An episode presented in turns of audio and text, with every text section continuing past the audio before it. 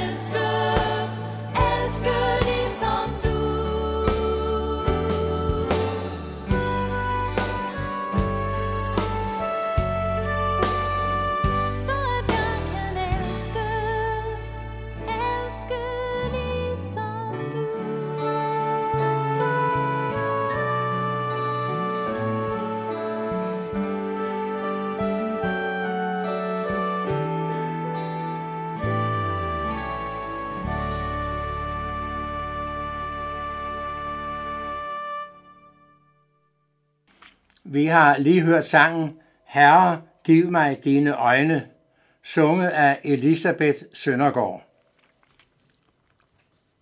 Vi skal bede sammen. Kære Jesus, vil du velsigne denne stund for os? Vil du velsigne ordet for os? At vi må bringe det ud på rette vis. Tak for din rige nåde, at vi må være dine børn. Amen. Vi skal i dag høre lidt om romerbrevet. Og i de næste seks notabene-udsendelser vil teksten gå ud fra romerbrevet. Romerbrevet er skrevet under Paulus tredje missionsrejse, sandsynligvis i Korinth. Hans planer var først at besøge menigheden i Jerusalem, og derefter er det hans mening at besøge menigheden i Rom. Hans egentlige tanke og håb er at komme til Spanien, for der at fortsætte missionsarbejdet. Vi ved, det gik helt anderledes. Også en apostel må opleve, at hans planer går i vasken. I Jerusalem blev han arresteret og sad fængslet i Caesarea i to år og blev som fange ført til Rom. Romerbrevet er det mest læremæssige af alle apostlens breve. Han giver i store linjer udtryk for evangeliets indhold, sådan som vi forstod det og forkyndte det. Vi skal i dag læse følgende vers fra Romerbrevet, det første kapitel, vers 15 og 16. Og der står således, For jeg skammer mig ikke ved evangeliet. Det er Guds kraft til frelse for enhver, som tror, både for jøde først og for græker. Paulus glæder sig til at komme til Rom. Hvad vil han i Rom?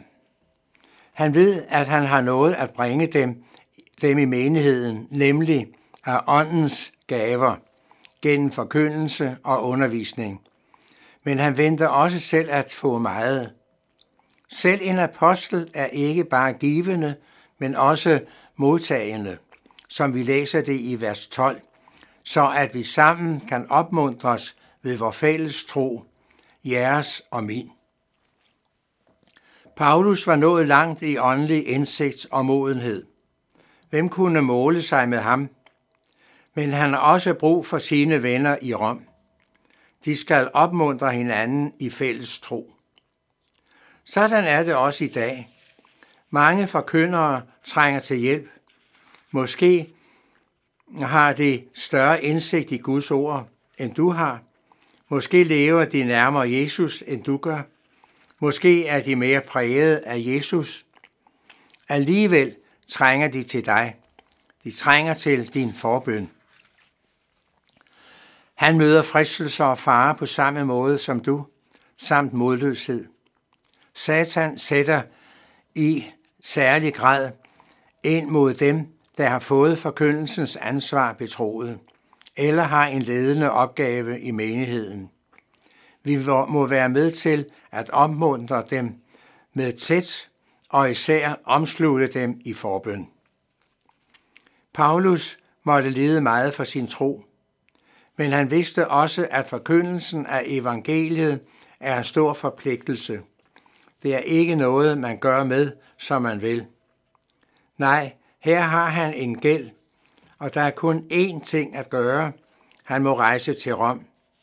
Han må forkynde evangeliet, som vi læser det, både for grækere og barbarer, både for akademiske intelligens og for uvidende analfabeter.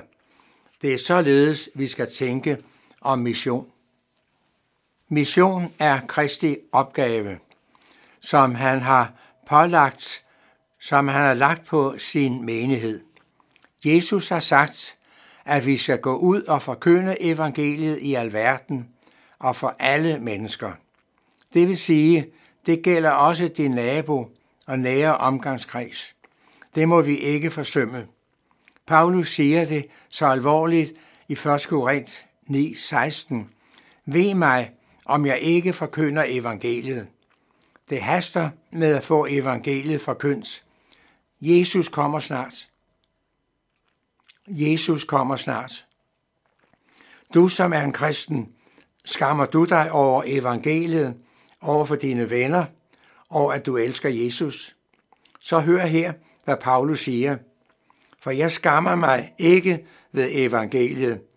Det er Guds kraft til frelse for enhver, som tror.